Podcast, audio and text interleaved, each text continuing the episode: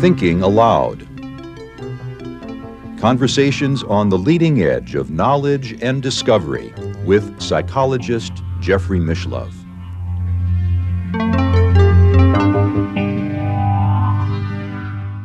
Hello and welcome. I'm Jeffrey Mishlove. Our topic today is Elijah, the archetypal prophet. My guest is Daniel Matt, who is a professor at the Graduate Theological Union in Berkeley, California. Daniel is best known for establishing the Pritzker translation of the Book of Zohar and translating the first nine volumes of the 12 volume series. He is also author of God and the Big Bang, The Essential Kabbalah, the Heart of Jewish Mysticism, Zohar, the Book of Enlightenment, Zohar, annotated and explained, and most recently, the topic of today's interview, Becoming Elijah, Prophet of Transformation. Daniel is based in Berkeley, California, and now I'll switch over to the internet video. Welcome, Daniel. It's a pleasure to be with you. I think it's probably been about 30 years since the last time we were together on camera. Good. It's good to see you and to reconnect.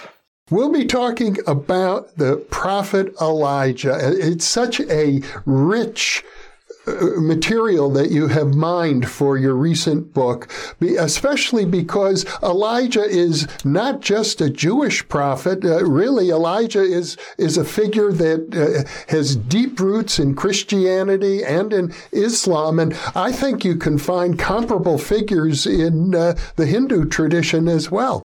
Yes, it's really remarkable. He seems to pop up everywhere. You know, many people are familiar with the song uh, Swing Low, Sweet Chariot, the black uh, spiritual. That's actually based on Elijah because it says, I looked over Jordan. What did I see? Coming for to carry me home. And that's referring to the chariot that carried Elijah up to heaven. So it's entered culture in so many ways. And as you say, Islam and Christianity, we'll get to talk about that a little bit too one of the foremost facts about the stories associated with Elijah is that he didn't die. He wasn't a normal mortal like the rest of us. He was carried up to heaven in a chariot. It almost has echoes of all of the UFO mythology. Yes, it's very it's very surprising. Elijah is really the only person in the Hebrew Bible uh, about whom it is said that he was taken up to heaven. Enoch, the figure Enoch is mentioned earlier in Genesis, and it says God took him. But with Elijah, it's much more dramatic. Uh, he and his disciple are walking by the Jordan River, and a fiery chariot uh, comes with horses of fire carrying Elijah up to heaven. So does that mean that he died in a spectacular way? Or is it implying that he actually escaped death, that he never died? The Bible is really uh, ambiguous there. It's hard to say what the biblical author is intending, but later tradition uh, holds that Elijah did not die, that he ascended to heaven, and that he's still there. And eventually he will come and announce the final redemption. He'll announce the coming of the Messiah. Well, growing up Jewish myself, uh, I think uh, even though uh, in a Midwestern conservative Jewish synagogue in the 1950s, where there was no discussion of mysticism or Kabbalah or, or even angels or uh, anything of that nature, uh, the Jewish communities, as far as I know at that time, were trying very hard to be mainstream Americans and not stand out in any way. Still, the uh, on every Passover Seder, the idea was that the prophet Elijah might come and participate in the Seder, and a cup of wine was prepared for him. Right. That that I think is the is the association that most people have, most Jews and many non-Jews who have visited a Seder. This holiest meal of the whole year right? The most intense family experience in almost all Jewish households. There's this strange guest and kids, little children are wondering who this is. At a, at a certain point, the door is actually opened in many homes to welcome in Elijah. And as you say, a cup of wine is placed on the Seder plate. That's a tradition that has no clear beginning. It's not mentioned in the Bible or the Talmud or the Midrash. It gradually develops apparently because people believed Elijah would come and announce the final redemption. And Passover is a time of, of redemption, redemption from slavery. So Elijah became associated with the Seder, and this is another example of how he he he's not dead. He hasn't disappeared. He hasn't disappeared totally. He's available. He's in heaven. He's available to show up for the Seder, actually to, to show up for every circumcision, uh, and to help people in need, people who are suffering, or people who are spiritual seekers. Elijah is the person who offers enlightenment. And this is in Judaism and Christianity and Islam. He is the, you could say he's the embodiment of the Holy Spirit. I think that's really his role in, in Judaism and in all Western religion, he conveys enlightenment. He conveys new learning to those who are genuinely seeking. At the same time, uh, in I, I, believe it's the Book of Kings, and you you quote extensively the uh, original story of uh, the adventures of, of Elijah, the the man, the embodied human. He comes across as a religious zealot, very different from the present characterization. Right. That I think is the most remarkable thing about the, the adventures of Elijah or the, the saga of Elijah. In the Bible, he's a fierce zealot. He cares deeply for, for the people, but he cares more deeply about the people's connection to the one God. And he's basically fighting the idolatry that was prevalent in ancient Israel, the worship of Baal and Asherah, the Canaanite divinities. So the people of Israel are torn between the worship of the one true God, Yud-He Vav-He or Yahweh, and this worship of Baal and Asherah.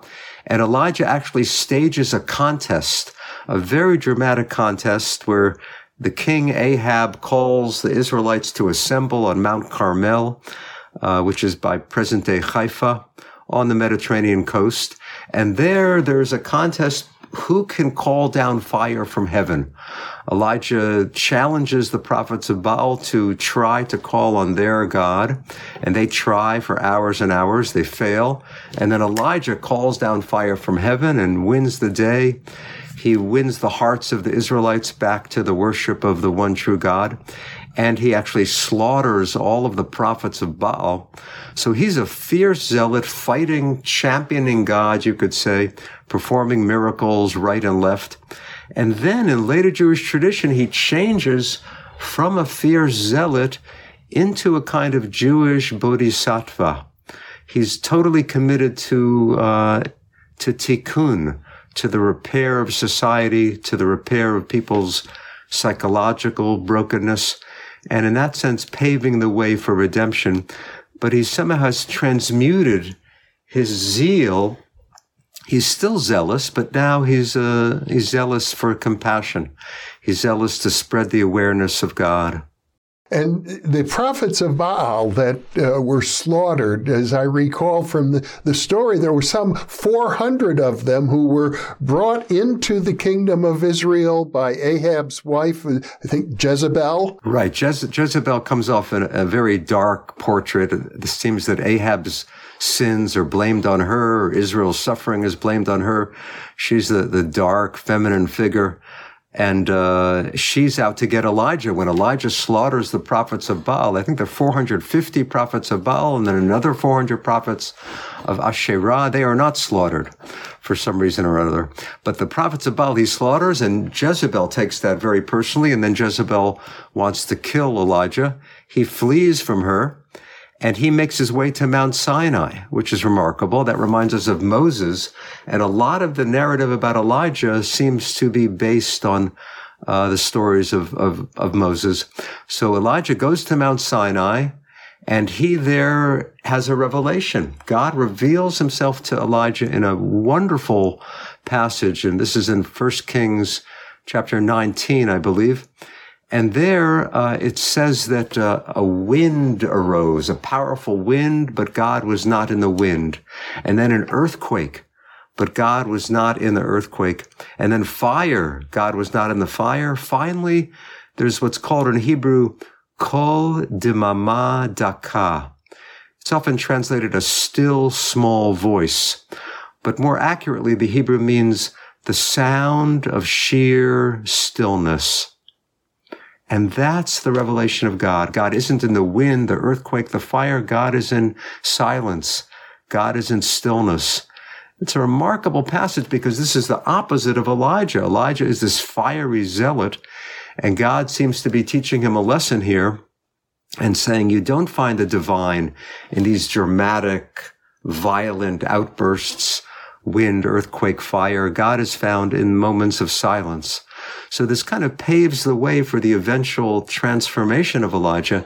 He finally learns that. It may take him decades or centuries, but Elijah learns to cultivate gentleness I guess there's a sense in which the story of Elijah seems to be the story of, of everyone because I see that uh, in your book you, you point out how uh, Elijah is closely identified with John the Baptist. He's closely identified with Jesus. He's closely identified with a, a mysterious Muslim figure known as the Green Man or uh, uh perhaps you can pronounce it correctly. I'm afraid I'll mispronounce yeah. it. Yes, Al Al Khidr or Al Khadir, the, the green one. That's the Islamic version of Elijah. So he, he seems to pop up everywhere. He's a shapeshifter. It's a wonderful term. I thought that that was part of Marvel superheroes, but shapeshifter really goes back to the history of religion. Many figures in ancient mythology have this quality being able to take on whatever form is necessary for the particular situation, for the particular dilemma. And Elijah is a master of that. So you mentioned the New Testament there. Why is Elijah identified with John the Baptist? Because remember, one of Elijah's main roles is to announce the coming of the Messiah. So for those who believe that Jesus was the Christ, it makes perfect sense that Elijah would announce his coming. So even in the New Testament itself, uh, Jesus says that John the Baptist is Elijah. And that, that uh, fits in perfectly with, with the Jewish tradition of the time. So Elijah becomes uh, sort of a, a spiritual figure, but uh, who interacts with humans and is a connection, a, a, a conduit, one might say, between the human world and the divine. Yes, exactly. He's really the in between. One one author has called him the virtuoso of the in between. So he's the the man of transition. He makes his own transition and transformation, but he helps people awaken. He helps people discover. And that's true uh, already in the in the Bible, but more so in rabbinic literature. In rabbinic literature, Elijah is really a super rabbi. He's someone who participates with the other rabbis in discussing Torah, but he has the advantage of, of having membership in a very special academy. He has membership in Yeshiva shel Ma'alah, the Heavenly Academy. This is an academy where God teaches the souls of the righteous who have departed this life. And Elijah has a membership there, so he can report to people on earth what is being discussed up above in the heavenly yeshiva, in the heavenly academy. And that leads to some fascinating stories in the Talmud where he's part of the rabbinic discussion. He's, he's part of this give and take, trying to figure out how God wants us to live our lives. He doesn't know it all. He, he wants to learn more. So he's somehow again in between. He's in between the human realm and the divine realm. And that's, that's why he's so remarkable. Now, you are a specialist in the Kabbalah, and Elijah is particularly associated with uh, the Kabbalah, particularly the Zohar. Yes, you know it's it's surprising. Elijah is so much uh, a popular figure. He's the he's the most widely known figure in all of Jewish folklore, more than Abraham or David or Adam or Moses. There are more stories about Elijah than anyone anyone else. So I say that because to emphasize how popular a figure he was, and yet he's involved in conveying, in transmitting these esoteric teachings. Uh, one scholar has said what Moses was to the Torah, Elijah was to the Zohar or to the, to the Kabbalah. I think that's a little bit of an overstatement, but the point is that Elijah again is the embodiment of the Holy Spirit. So a mystic who is searching for some deep inner meaning, a mystic who's looking deep into his or her own soul will encounter Elijah as a guide. Elijah is the spiritual guide who's available, and yet uh, you can't pin him down. You can't make an appointment with Elijah. He's going to show up uh, on his on his own. He is the, element of surprise is very much there with Elijah. He's also referred to as a prophet, and I think probably the first of the prophets. Uh, maybe the one who established uh, what I've heard sometimes referred to as the school of prophecy. Yeah, he's not absolutely the first prophet, but he precedes almost all of the prophets we know Isaiah, Jeremiah, Ezekiel, all of those what are called the literary prophets, prophets for whom we have entire books or chapters. Elijah's before that. Elijah doesn't write down prophecy. In fact, we, it's possible that he, that he was illiterate. There's no clear, uh, fact about that given in the Bible, but you don't find him writing or, or reading. He's speaking and he doesn't give long speeches. He just speaks directly to people. He's always confronting people. It's very much a confrontation anytime that Elijah appears in the Bible, although he also can, can help and, and save people. He ended up choosing Elisha as his successor. There's a famous phrase in the Bible about passing the mantle on. We hear that expression a lot. It, it refers to Elijah, uh, in, in effect, initiating Elisha uh, into uh, his lineage right. of prophecy. Yes, yes, that's fascinating. When he when he picks his his disciple, I mean, God tells him who to pick. When he meets Elisha, he, as you say, he he casts his mantle, his robe over Elisha, and that's the sign that Elisha has now been anointed, as it were, initiated.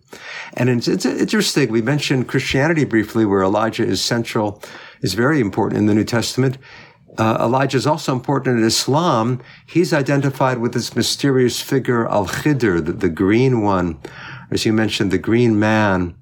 And sometimes uh, Al Khidr is identified with Elijah. Sometimes they're seen as brothers or cousins.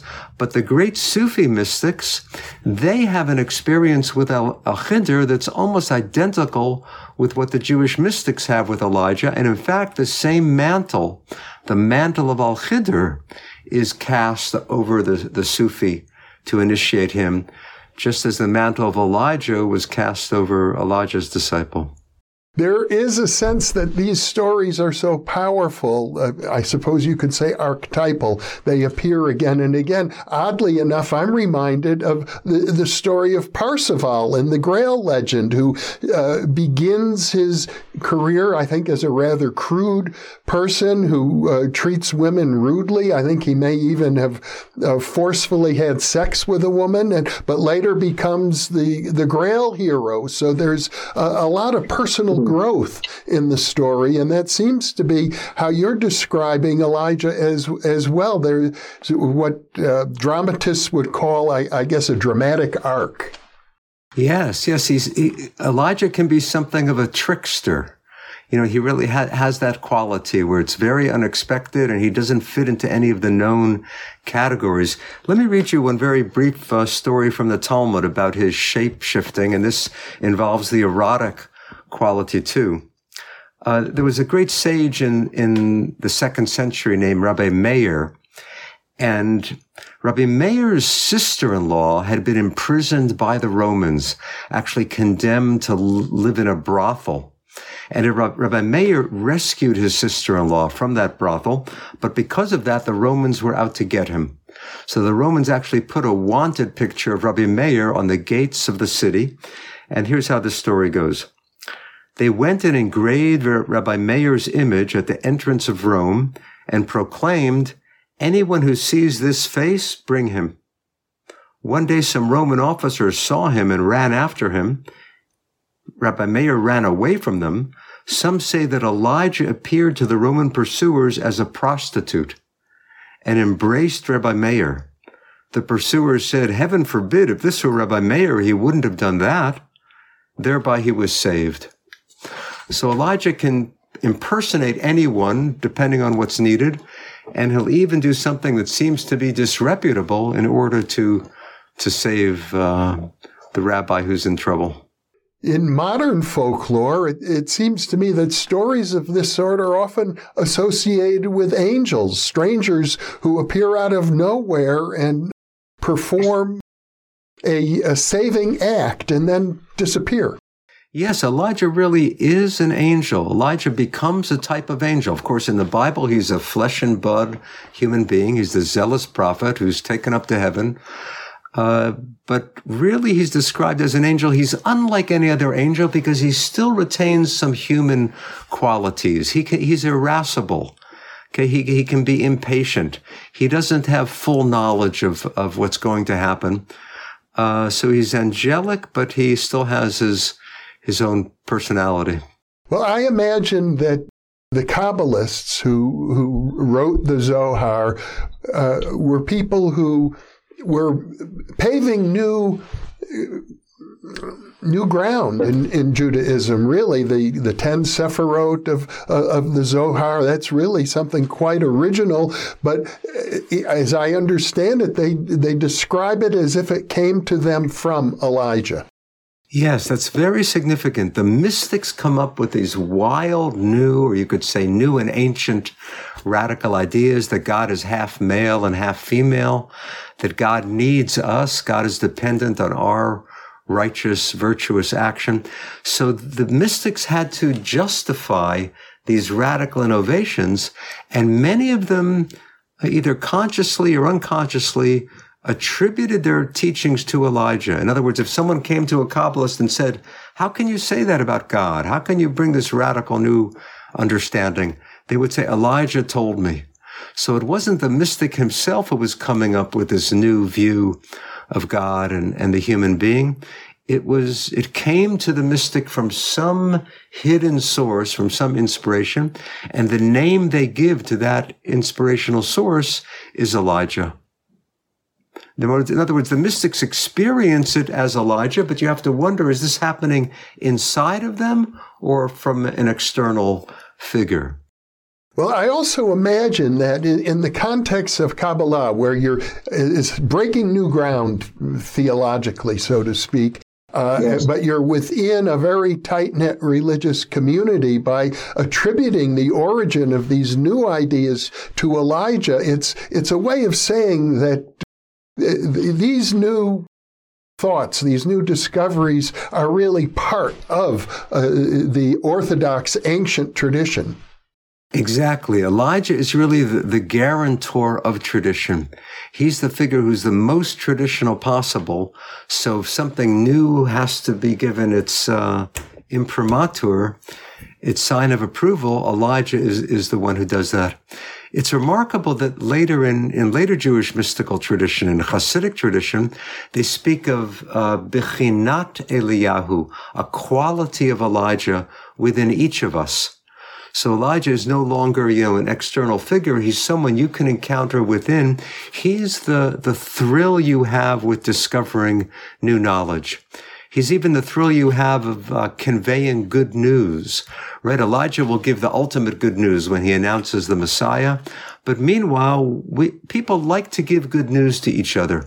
And Hasidism says if you have the yearning to spread good news, that's the quality of Elijah operating within you.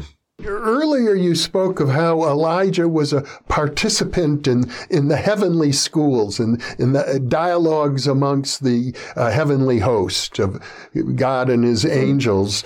That's very reminiscent, I think, of the Baal Shem Tov, the founder of the Hasidic movement. Yes, uh, the Baal Shem Tov and other Jewish mystics, you know, claim that something came through to them, some kind of inspiration. They might refer to it as Ruach HaKodesh, the Holy Spirit, or Bat Kol, a heavenly echo, a heavenly voice. But frequently it's Elijah. What's remarkable, it's very interesting you mentioned the Baal Shem Tov, because the Baal Shem Tov doesn't actually refer directly to Elijah so often, but he does say that his teacher was Achia of Shiloh. Now, who is Achia of Shiloh? Achia of Shiloh is another prophet mentioned even earlier than Elijah, but according to the Talmud, Achia was Elijah's teacher. So what is the Baal Shem Tov doing? The Baal Shem Tov is saying, my teacher was Elijah's teacher. It's almost as if the Baal Shem Tov doesn't need Elijah because he's plugged in to the same source that Elijah was plugged into. But in terms of uh, you know how Hasidism begins, it's definitely this this um, personal experience of inspiration, and it could come could come through meditation or through encountering Eliyahu. As I understand Jewish mysticism, it, it could be said that the Kabbalah, the Zohar, is is really uh, medieval in terms of its origins, but there were earlier forms of Jewish mysticism, sometimes called the Merkabah mysticism, the idea of rising up to heaven, to many heavens in in a celestial chariot. And uh, the idea that the chariot came for Elijah suggests a connection to these earlier forms of Jewish mysticism. It's interesting that Elijah is such an important source for Kabbalah and for all of Jewish tradition. So he's associated with a chariot. And Jewish mysticism also focuses on Ezekiel's vision of the chariot. So you wonder what's the connection between Ezekiel's chariot and Elijah's chariot? They're not necessarily the same chariot, but they're both chariots. And it's interesting. The Talmud tells a little story you know, when Elijah is about to leave earth, he's walking with his disciple Elisha, walking by the Jordan River. And the, the Bible just says they were walking and talking. So the rabbis ask, well, what were they talking about?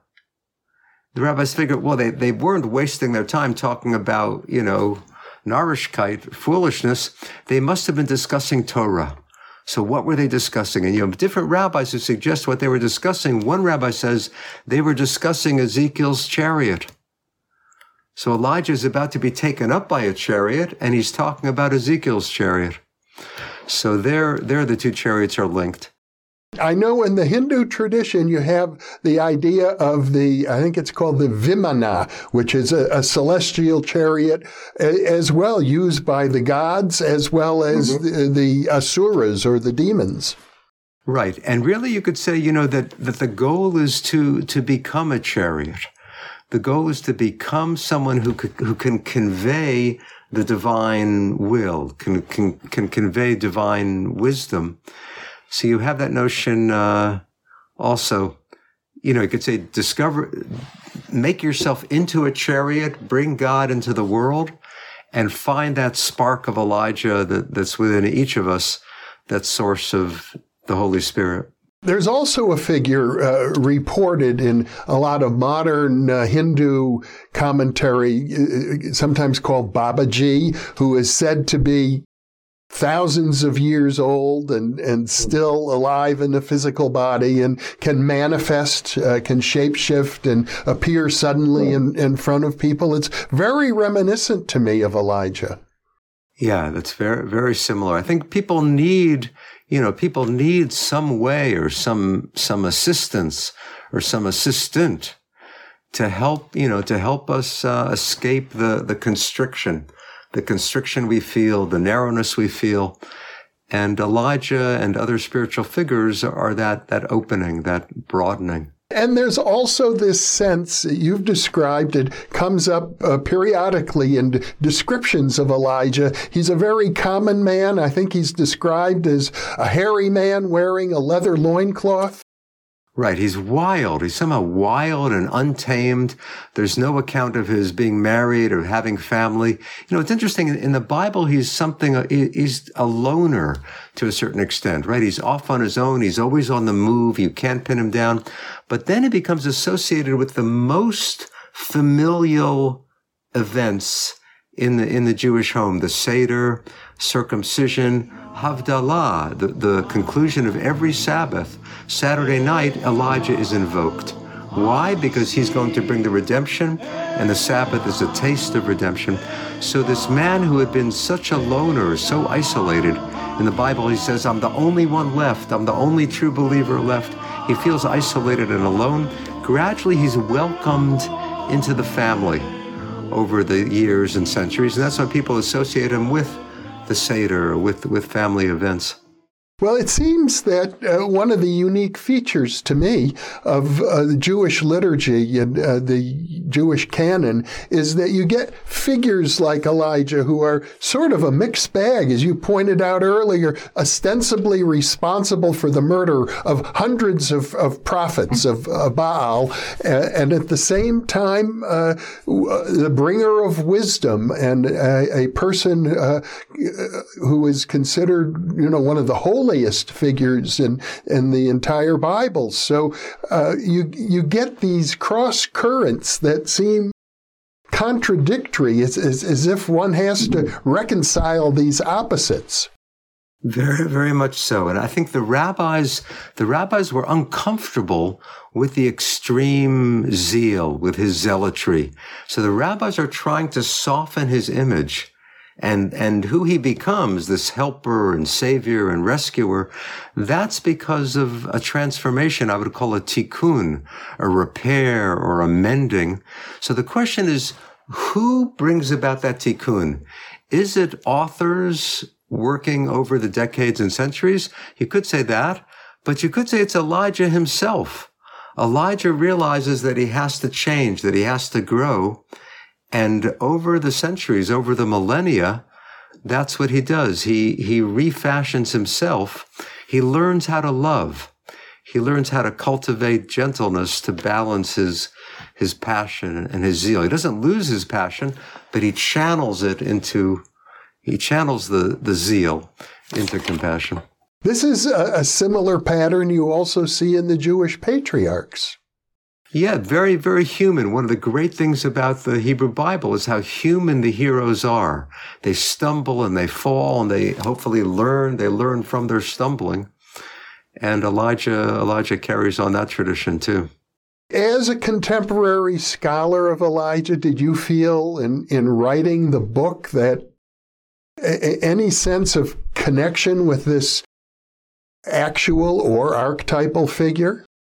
Yeah, very much so. I mean, my whole life I was intrigued by Elijah. You know, the things we've talked about, uh, the Seder, the cup on the table, opening the door, singing. In our family, we would end every Sabbath, Saturday afternoon, our family would sit around the living room and just actually tell stories and sing songs as we prepared to, to say goodbye to the Sabbath queen.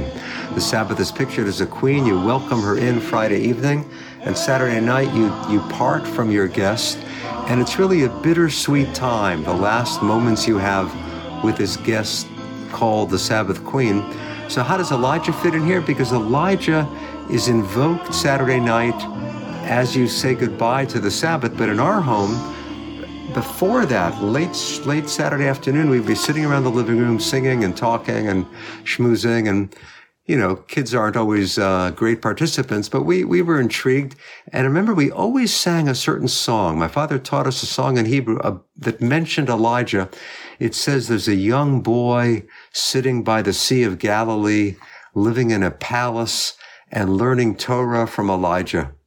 So I would hear that every week, singing it and, and learning the song. And I always wondered, who is this figure? And Moses and Abraham, you can see in the Bible who they were. Elijah is, is such a mysterious figure. He's there in the Bible, but all of a sudden he shows up in your living room or he's at the Seder table. Who is this? So I never understood who he was and it, it troubled me and confused me.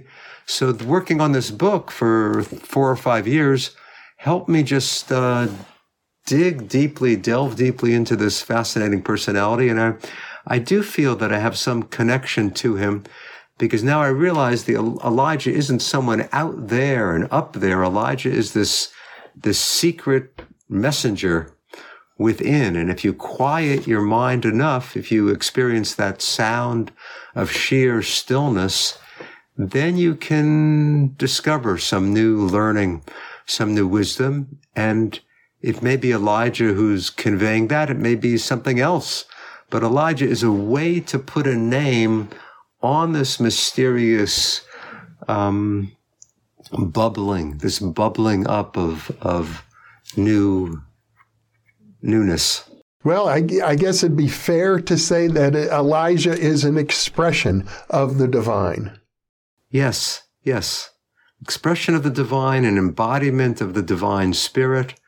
You know, the thing is, for the Messiah too, it's, it's, Elijah was a way to, to picture the Messiah. You know, Jews don't often picture the Messiah compared to Christians, of course, have an image of the Messiah as Christ, as Jesus. For Jews, Messiah is more of an ethereal figure. So Elijah is a way to, to give uh, flesh and bones, as it were, to this messianic figure because Elijah will announce the Messiah. Elijah actually shares in the work of the Messiah. Now, I think it would be remiss if we didn't bring up the story of uh, Sabbatai, uh, Shabbatai Tzvi, the uh, false messiah of, of Judaism, and his ostensible relationship to Elijah. Yeah, that's interesting. Shabtai Tzvi is a very colorful, tragic figure in Jewish history. He's one of many Jews who came to feel that they were the Messiah. Someone once told me uh, this is an occupational hazard of being a Jewish mystic, to, to think that you are the Messiah. But uh, there were there are many people who who had this thought or this illusion throughout history. Shabtai Tzvi is the most famous one. Why?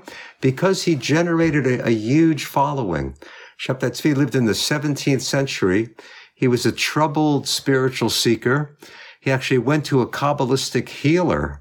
And the Kabbalistic healer, instead of healing him, or as part of healing him, uh, convinced Shabtai Tzvi that he was the Messiah. So Shabtai Tzvi proclaimed himself to be the Mashiach, and uh, thousands and thousands of Jews, among them some very prominent rabbis, they accepted that he was the Messiah. Eventually, he became so powerful that he became a threat to the Islamic authorities in Turkey in the Ottoman Empire, and he was imprisoned by the Sultan.